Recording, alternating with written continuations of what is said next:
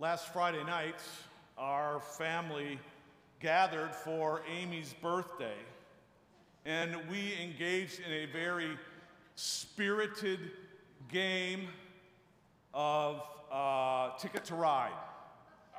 Do I have any other Ticket to Ride fans here? Okay. For those who haven't played Ticket to Ride, Ticket to Ride is uh, just essentially a game where you are given routes that you must then accumulate train cars and try to uh, take those train cars and fulfill your route as it goes all the way across the United States or wherever you need to go with your, with your train route. Meanwhile, everybody is trying to get their routes. And there were several times in this game of Ticket to Ride on that night that I was close to accomplishing my route. I worked all night very hard at accumulating just what I needed to accomplish my route, often just being two cars away from accomplishing a 30 car feat across the entire United States. And then in one disappointing moment, bam, my daughter-in-law Kenzie puts two cars down on puts two cars down on the game board, ruining my entire game, blocking everything that I was trying to do.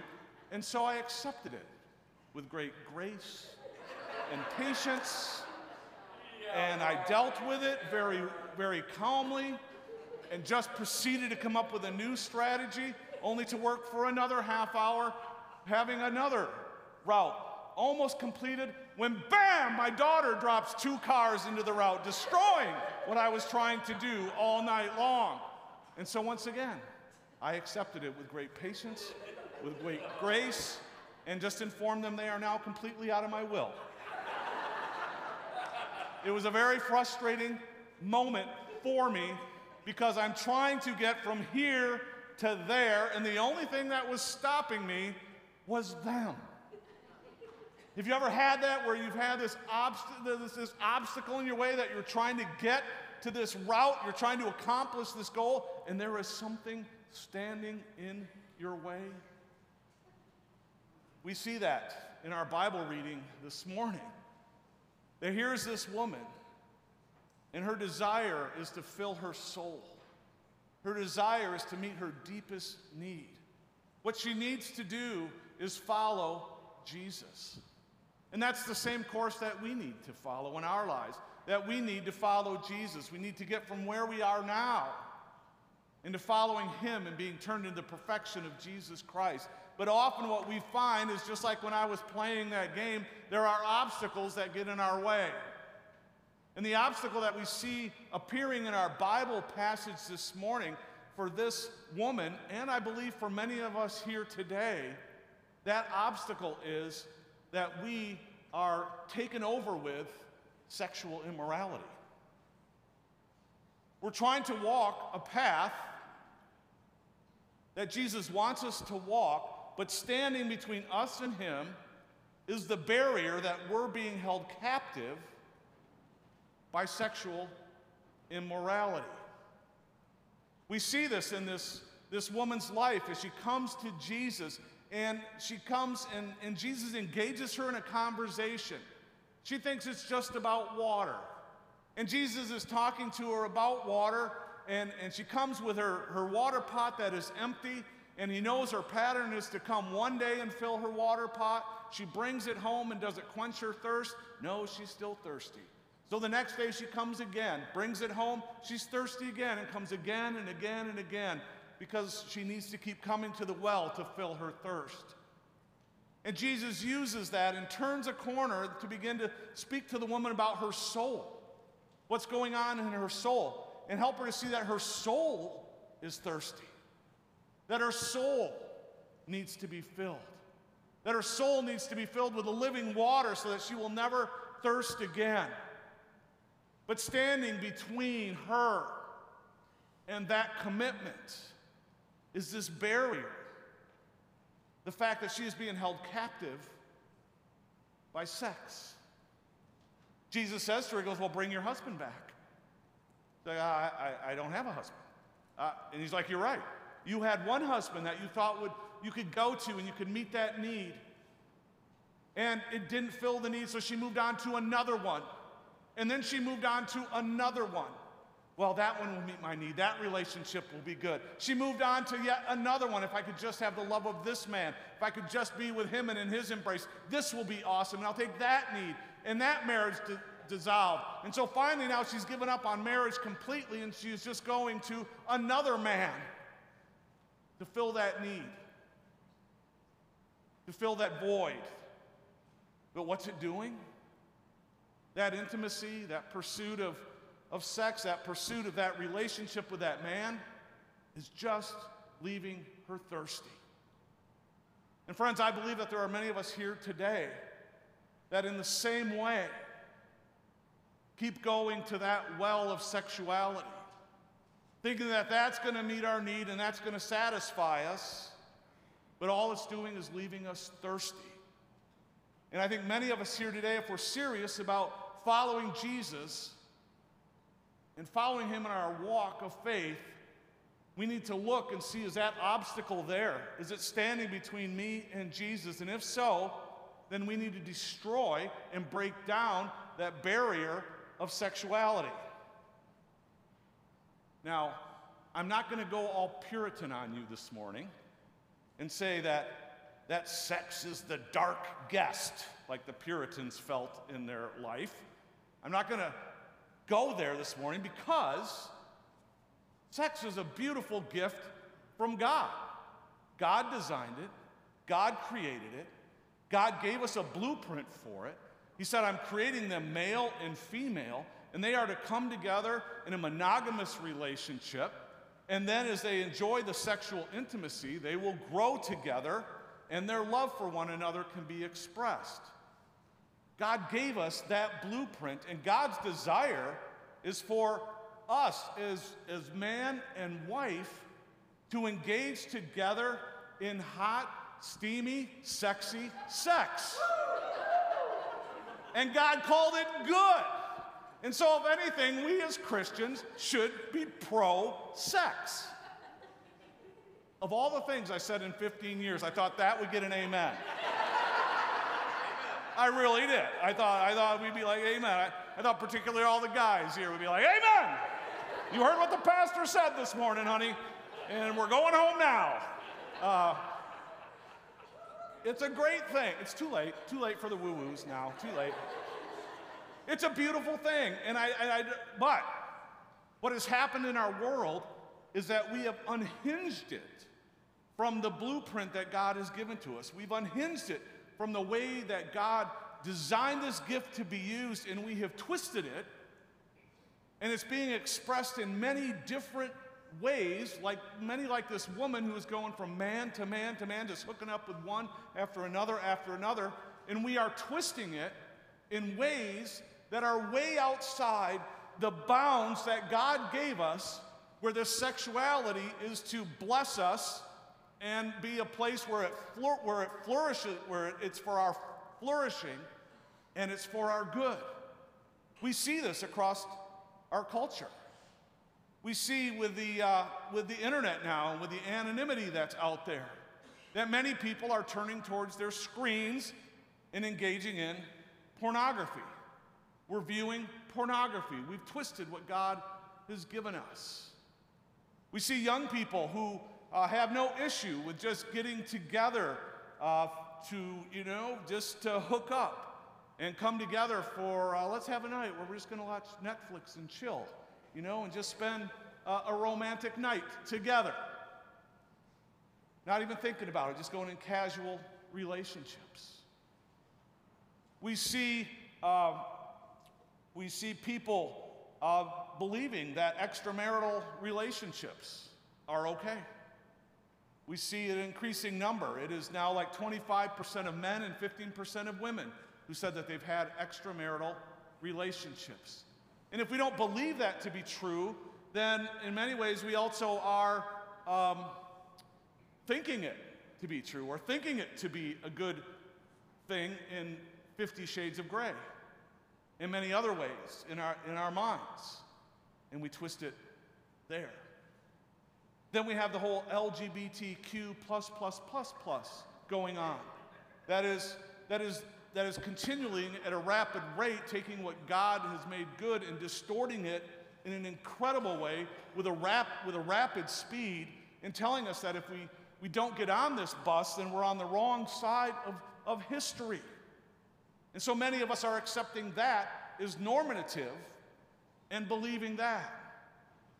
And friends, this list could go on. I could keep going on and on, but that's not what I'm, I'm here to do this morning. I'm just here to point out to the fact that many of us have stepped into this culture, which is just, which is just coming at us with this distorted view of what God created. And what God created is good and beautiful. And they've distorted it and broken it and ruined it and caused chaos with it. And they said, now this is the norm. And many of us are buying into that. And as long as we accept that, and as long as we embrace that, it is going to stand between us and our relationship with Jesus Christ.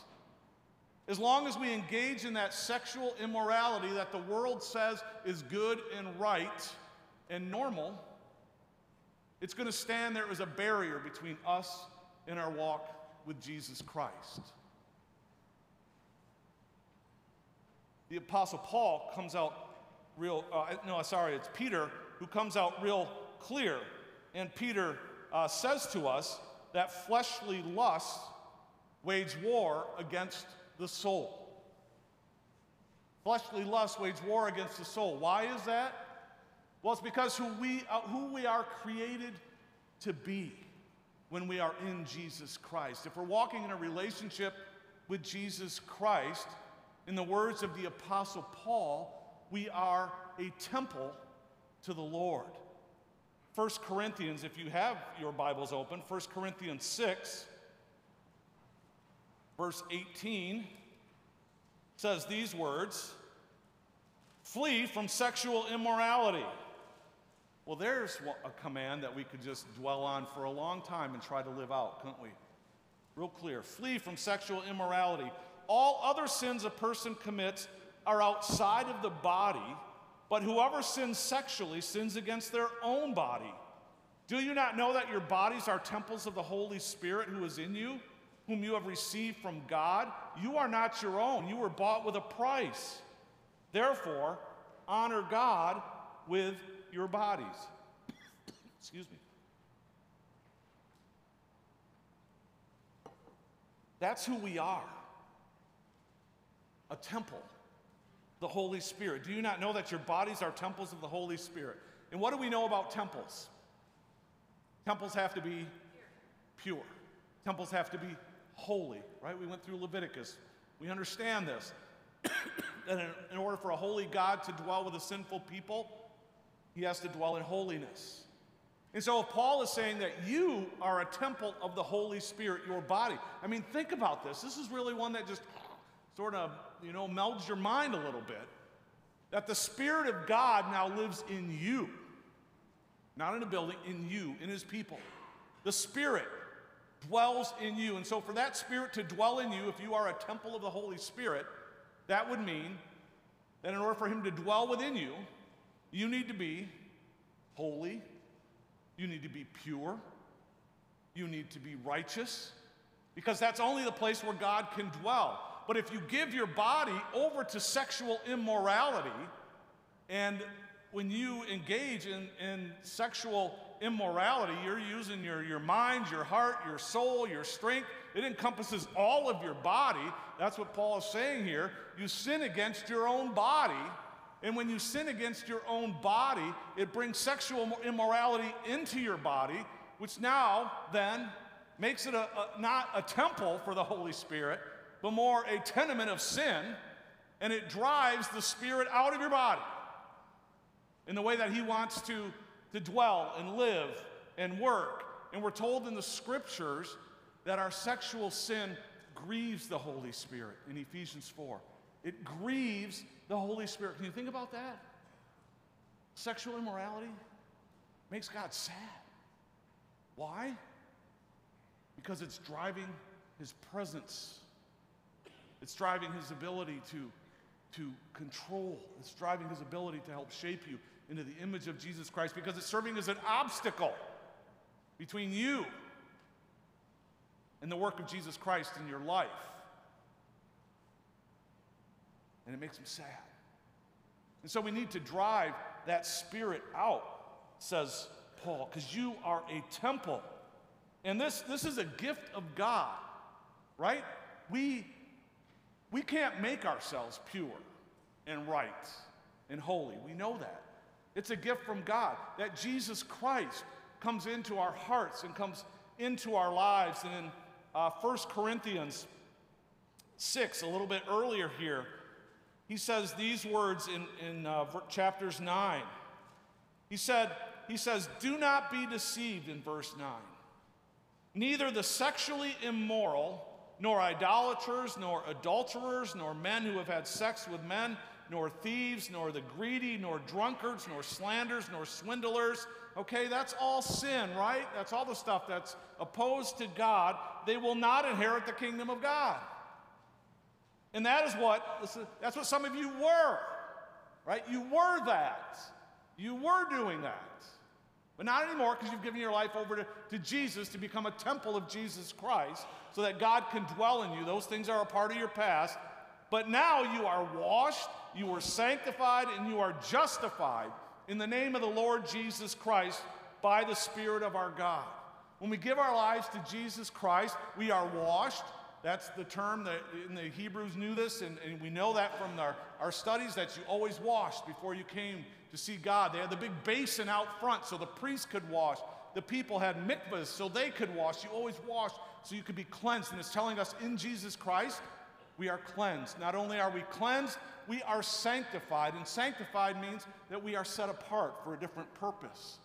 And our purpose now is that we are set apart to turn for God, to be a temple for God not to be, not to be a, a tenement of sin in this world.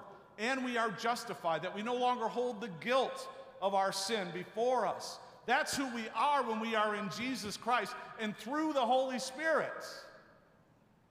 Jesus makes us this temple where His Spirit can dwell and can live in us and then move us forward in our walk with Jesus Christ. And, and Paul says, Remember this. That's what Jesus has done.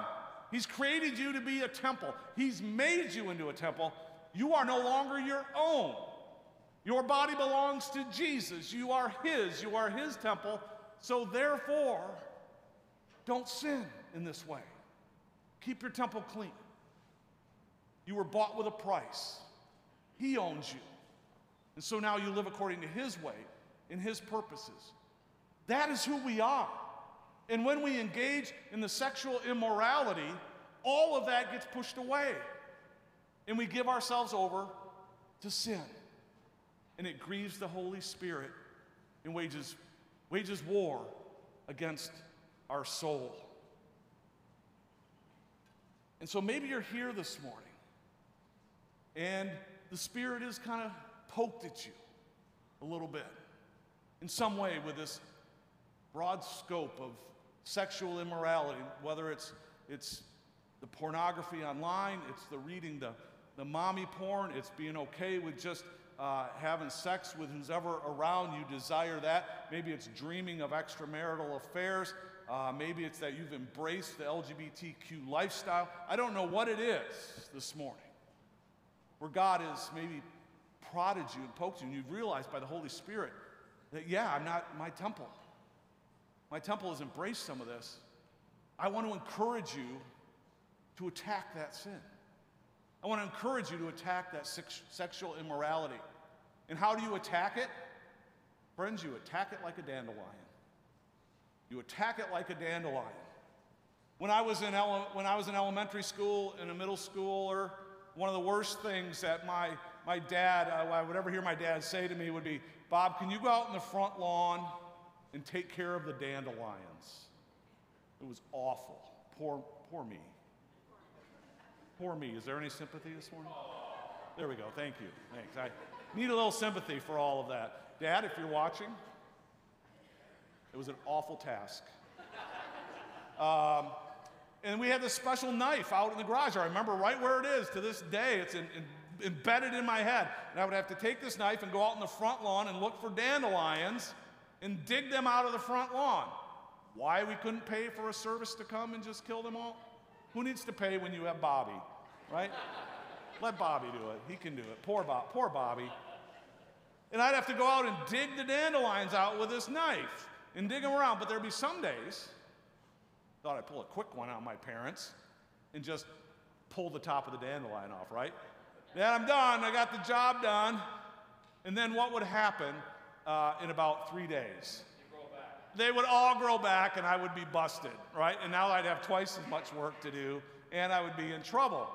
But sometimes we approach those sexual sins this way. We just try to go after the symptoms. We just say, you know what? I, am not, I'm just going to keep my computer turned off. You know what? I'm just not going to watch those shows anymore. You know what? We're not going to sit in a dark room together anymore. And we try to attack those symptoms. And what happens is we get frustrated because they just rear their ugly head again. And more than likely, we just continue to engage in those practices. We maybe stop for a little while but then we engage again. Why? Because we're just attacking the surface level. What we need to attack is what's down deep. We need to attack the root. We need to attack the heart. That was Jesus' conversation that he had with the Pharisees in Mark chapter 7. You have Mark 7, verse 20. This is what Jesus says Mark 7:20, what comes out of a person is what defiles them. For it is from within, out of a person's heart, that evil thoughts come sexual immorality, theft, murder, adultery, greed, malice, deceit, lewdness, envy, slander, arrogance, and folly. All of these evils come from the inside and defile a person. And so, if we're going to attack this sin of immorality. We need to attack it from the inside. Jesus says in, uh, also says in uh, Matthew, uh, Luke, sorry, Luke 6 45, he says, The good man brings good things out of the good treasure of his heart, and the evil man brings evil things out of the evil treasure of his heart. See, the sexual immorality would be a heart condition. It comes from within, it comes from the root. And so, if we're going to attack the root, then I think what we first need to do is simply acknowledge. We need to acknowledge that we have done wrong. We acknowledge that we have done wrong. We, and maybe you're here this morning and the Spirit has convicted you, and that's a good thing. The Spirit has convicted you because that means now you have the opportunity to step into life and step into the ways of God and to step in the goodness of God. We acknowledge and say, God, yes, I've gone against your ways. I have, I have been wrong. And you acknowledge what you've been doing and you confess that to God. It's more than just saying, oops, my bad. You say to God, you know what?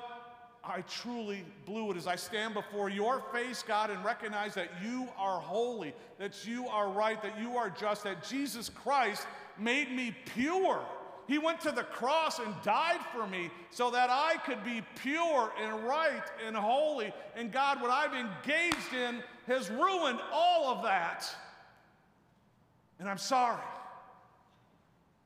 I want to I want to I want to go in your ways. And that's what repent is. Repent is more than just, well, I'm not going to do it again. Repent means we're going to turn around, right?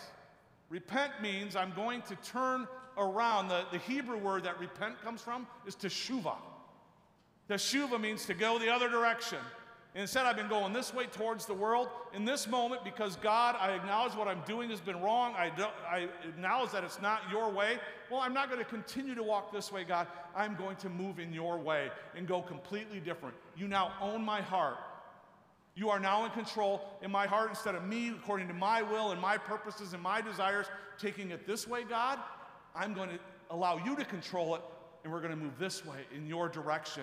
And then I'm going to pursue the righteousness. I'm going to pursue holiness. I'm going to think only about, like Philippians says, whatever is lovely, whatever is excellent, whatever is praiseworthy, uh, whatever is good, whatever is of God, Set your mind on things above. That's what I'm going to pursue, not, the, not what the world tells me, but what God tells me. I'm going to set my mind on those things and go after that. Why? That's who I am, right? I'm a temple of the Holy Spirit. I got Jesus Christ living in me. He died to make me to make me clean. He washed me. He took care of my guilt. He's allowing me to walk like him. And so that's who I am. And so I'm going to pursue the things of God, and the sexual immorality is not part of it. In fact, that stands as an obstacle between me and Jesus Christ, and me and where God desires me to go. I had this the other night because I, I love watching good dramas.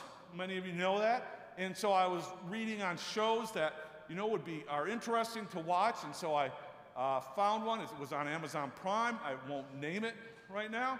But I, turn, I watched the episode, and about 10 minutes into the episode, it switched to a scene, and there were two naked women going at it pretty, pretty uh, robustly in this scene. So I'm just sitting there, the cat on my lap, you know, uh, eating, always eating something, and eating something, and all of a sudden there were the two women going like, what's going on? This is in my house right now, right? But the spirit of me that lives, that, that the world still holds on to, was like, keep watching, keep looking, keep, keep staring. You know, uh, is Amy upstairs? Uh, is she not here? Does she not know? Right? Right? Because I wouldn't do that in her, I wouldn't watch it in her presence. But, you know, maybe she's not here. I can keep watching. All that going on. But in that moment, I acknowledged who I was, that when I saw that, it was repulsive to me because that's not who I am. My life is in Jesus Christ. I'm pure, I'm right, I'm holy. I think about excellent and praiseworthy. I think about the beautiful gift that God made, and that's not the beautiful gift that God made. That's not how He designed sex to be used. That's not what He created. And so I am not going to watch that. And I had to turn it off in that moment and pursue other things. So I guess I won't be watching any more of that show down the line. Uh, but I have to make those choices all the time because our world is throwing that at us left and right increasingly. And we, as God's people, as His church, need to model a different sexual ethic to the world. We need to model the design that God created. We need to lift it up as beautiful and not participate in it. We need to flee immorality. Could, could, could the Apostle Paul be much any quicker? I mean, as soon as that comes across my screen, flee immorality is where's the remote quick enough? Boom, I couldn't hit it quick enough, right? Flee immorality. I'm getting out of there. But how many of us like just step to see how close we can get? We need to flee immorality to show the world that we are different. Maybe you're here this morning in this, this whole idea of sexuality has grabbed, convicted you. And if it has, I just want you in this morning to be honest and turn your heart towards God and do the work that you need to do so that you can regain your status of who God has made you to be a temple of the Lord. This in no way was intended to heap guilt because I realize in the same time, all of us probably have been affected by this. All of us probably have, have moments that we can remember where we engaged in some kind of sexual immorality. And it's not to heap guilt, it's not to heap shame upon us. In fact, uh, it is to remind us who we are and call us to a higher and different level.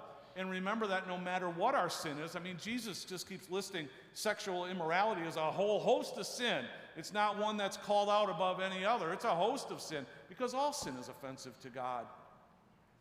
And if we've engaged in that, we got to remember what we've been singing about this morning grace. Grace, God's grace. Grace that is, oh, could never cover my sin. Grace that could never take care of that sexual immorality.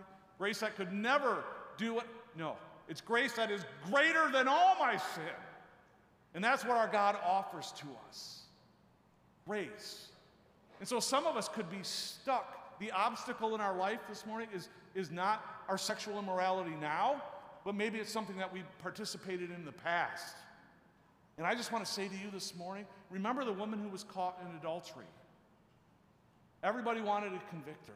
But Jesus looked at her and noticed the order that he said. He said to her, He said, Go. The grace came first. Go. You're forgiven. You're set free. and sin no more. And sin no more because you're my beautiful child. And I want you to walk in holiness and righteousness. And yes, this is a call to be much different than the world. I acknowledge it. But you know what? Jesus said, Wide is the gate and wide is the road that many are on, and it leads to death. But narrow is the gate. What? Sex is just between a man and a woman who, between a man and a woman who are in a committed monogamous relationship? Narrow is the gate and narrow is the road that leads to life. And that's the road that we need to be on as those who follow Jesus Christ. And if there's an obstacle standing between you and Jesus in regard to sexual immorality this morning, today is the day to set your course on a new route. Amen. Let's pray together.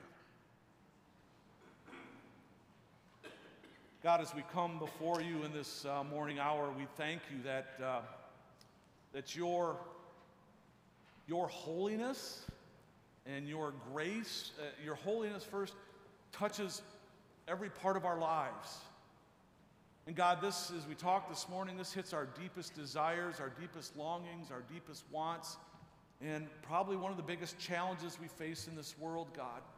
And in this morning, as we've wrestled with it at different levels, uh, I just pray for those that are here this morning, God, um, whether it's explicit music that we let come into our ears every day, or it's media that we're watching on TV, or we got an addiction to pornography, or maybe we've been stepping out on our partner. Whatever it is, God, this morning, I pray that there would just be a cleansing through this building this morning, God. Just the sound of your spirit moving through and washing, washing that sin away, God. Would you come and do that this morning? Would you convict us now and help us to turn our hearts with our faces towards you and recognize that we can do so not with guilt and not with shame, but with conviction that it is your grace that we are stepping into. And so, God, for where we have been broken, for where we have been weak, for where we have been disobedient, for where we have been rebellious, we confess those to you in this morning and we commit our lives to walking in a new and holy direction. And we open ourselves up to your grace this morning.